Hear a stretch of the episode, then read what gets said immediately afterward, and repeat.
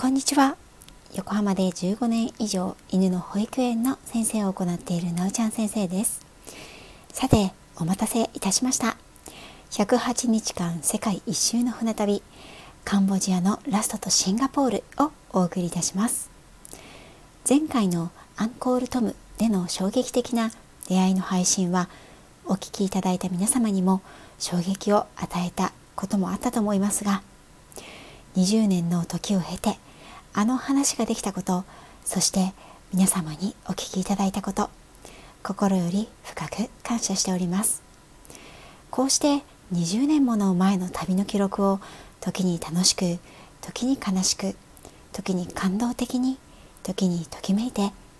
皆様と追体験できることがなんだかとっても不思議です。ああ私はこの時のためにこの日記を毎日書いていたんだなとさえ思います。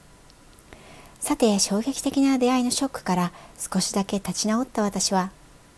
プリアパリライという夕日の美しい丘へ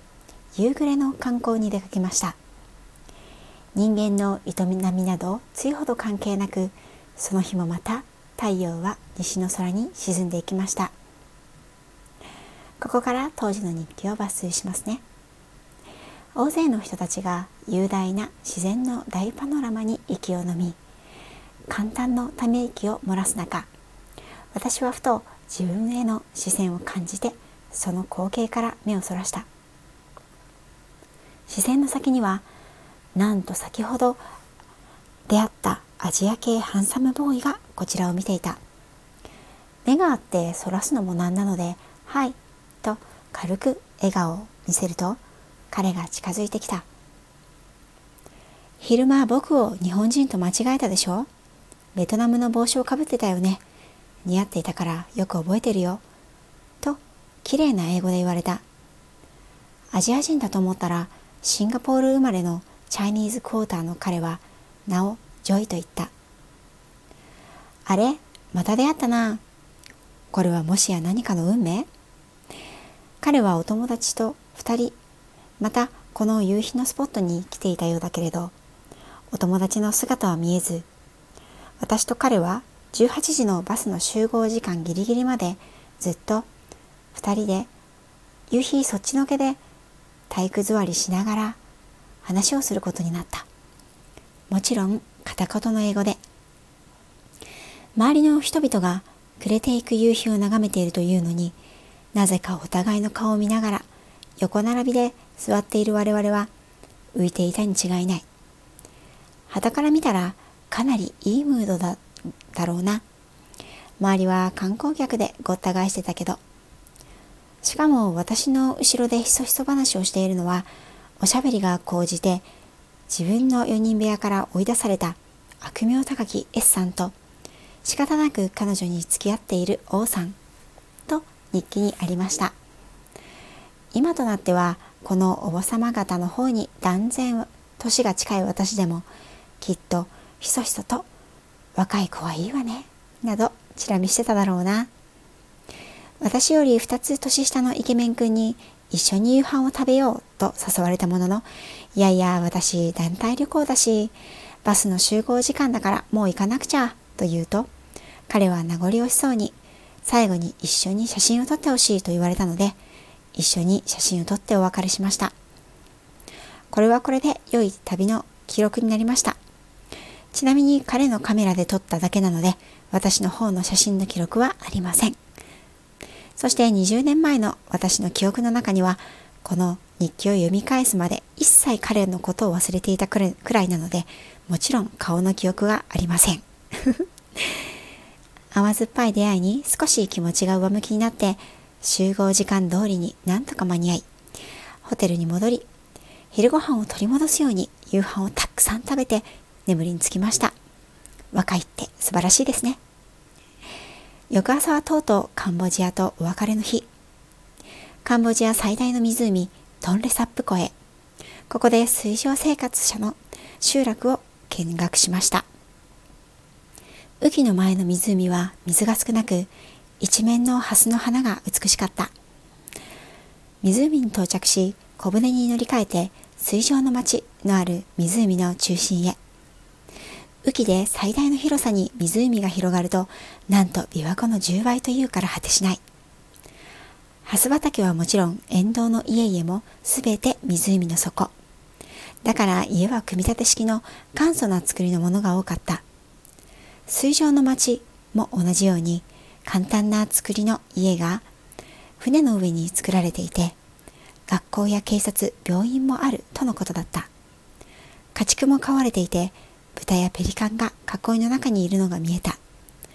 他には干物を作っていたり釣りをしている人々の姿も。昨日見たバイオンの遺跡のレリーフでも水上船の様子やその生活のレリーフがたくさんあった。その頃からここでの生活はさほど大きく変わらないんだからすごいものだ。トンレサップ湖の後ランチを済ませシェムリアップ最大の市場へ。ダナンで行った半市場よりはかなり小さいが私はアンコールワットの描かれた T シャツを4枚グラデーションの入ったスカーフを4枚象の絵柄の小さな肩掛けカバンを4つ買った。その土地でその土地の人に作られたものをその土地の人から買うこと。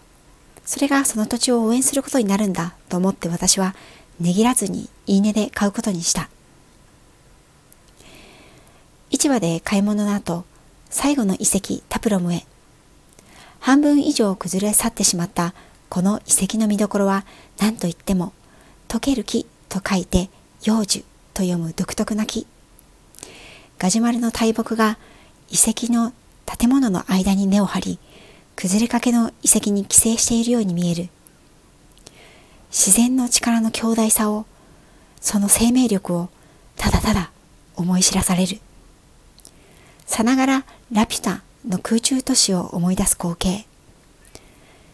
人の科学力の推移を凝らして作られたたくさんの最強兵器ロボットたちが活躍することなく静かに苔に覆われ大木の根にうずもれていた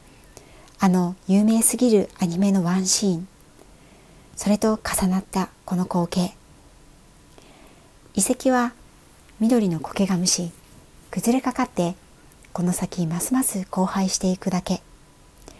近い将来跡形くもなく崩れ落ちるのだろ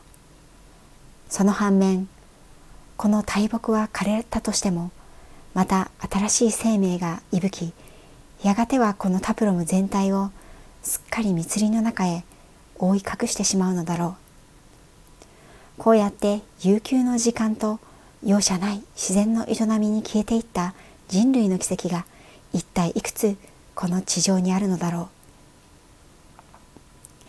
タプロム遺跡でしばし地球と人類の歴史に思いを馳せその情熱冷めやらぬまま一路空港へ。最後にバスの窓からアンコールトムの遺跡や門そして堀の向こうに佇むアンコールワットの姿を目に焼き付ける。さよなら。憧れの地アンコール。やっぱり素晴らしかった。飛行機がホーチミンに着きホテルにチェックインしたのは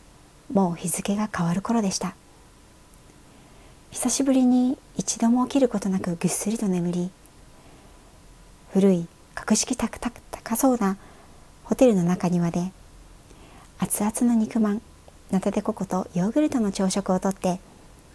ホーチミンのホテルをチェックアウトしたのは朝8時。そのまま再び空港へ向かいました。ベトナムホーチミンの街はただ通り過ぎていただけでもカンボジア一の観光地シェムリアップよりもはるかに栄えにぎわい活気がありました。最初に立ち寄ったダナンが我が都市横浜だとしたらホーチミンはさながら新宿のような大都市。ホーチミンから船が停泊しているシンガポールまでは飛行機で2時間ほど。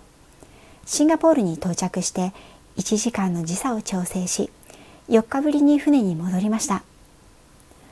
短い期間にたくさんの経験体験をして4日間がとても長く感じた私でした。肯定的にも若いとはいえなかなかハードな離脱ツアーだったにもかかわらず私は荷物を置くとすぐにシンガポールの街へ繰り出しました。二十歳の私にとっては休むというよりもとにかく新しい場所へ新しい刺激をそしてこの目で世界を確かめなくてはという気持ちが強かったんですね。シンガポールの街はドラえもんの未来都市のようだというのが第一印象でした。あまりに全てが整然としていて美しく整えられていて街全体が公園のようでした。同じアジアなのに上海やダナンに漂うちょっと怪しげな雰囲気や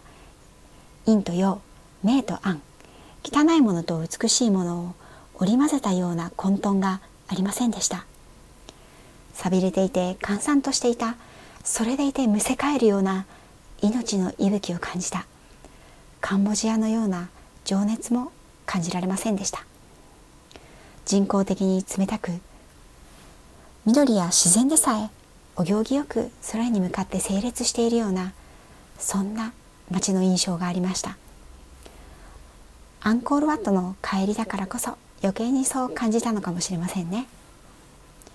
大きな道路を挟んで片側は伊勢丹や高島屋など日本の高級デパートが並び反対側は地元っ子の訪れるさまざまなマーケットが入った雑居ビル。私はもちろん雑居ビルに入ってうろうろキョロキョロ。一番の目的はカメラの電池をゲットすること。今のようにスマホがなかった時代私はデジカメとチェキとビデオカメラを持って乗船していたのですがビデオのリチウム電池が壊れて早々に動画が撮れないという事態に陥っていたんでした。シンガポールで手に入らなければきっとこの先も手に入らないだろうと覚悟は決めていたのですがとにかく高い。3軒ぐらい電化製品屋さんを回ったものの純正品はとにかく高い。当時世界のソニーは電化製品の第一線。日本の電化製品は世界のブランドでした。そんな時代がありましたね。最後の電気屋さんに入るとそこの店員さんがえらく私を気に入ったらしく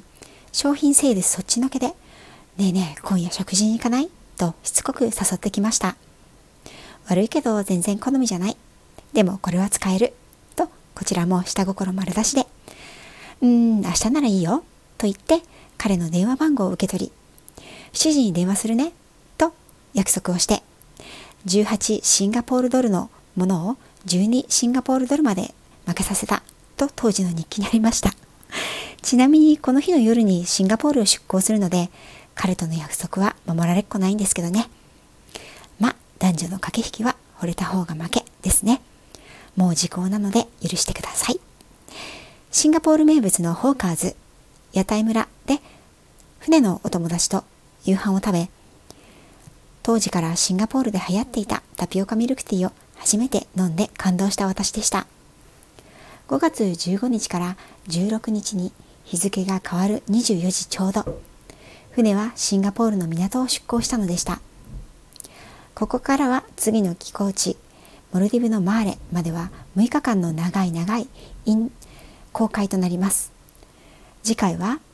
地上の楽園モルディブの首都マーレをお送りいたします。長尺配信をお聴きいただきありがとうございました。次回もまたよろしくお願いいたします。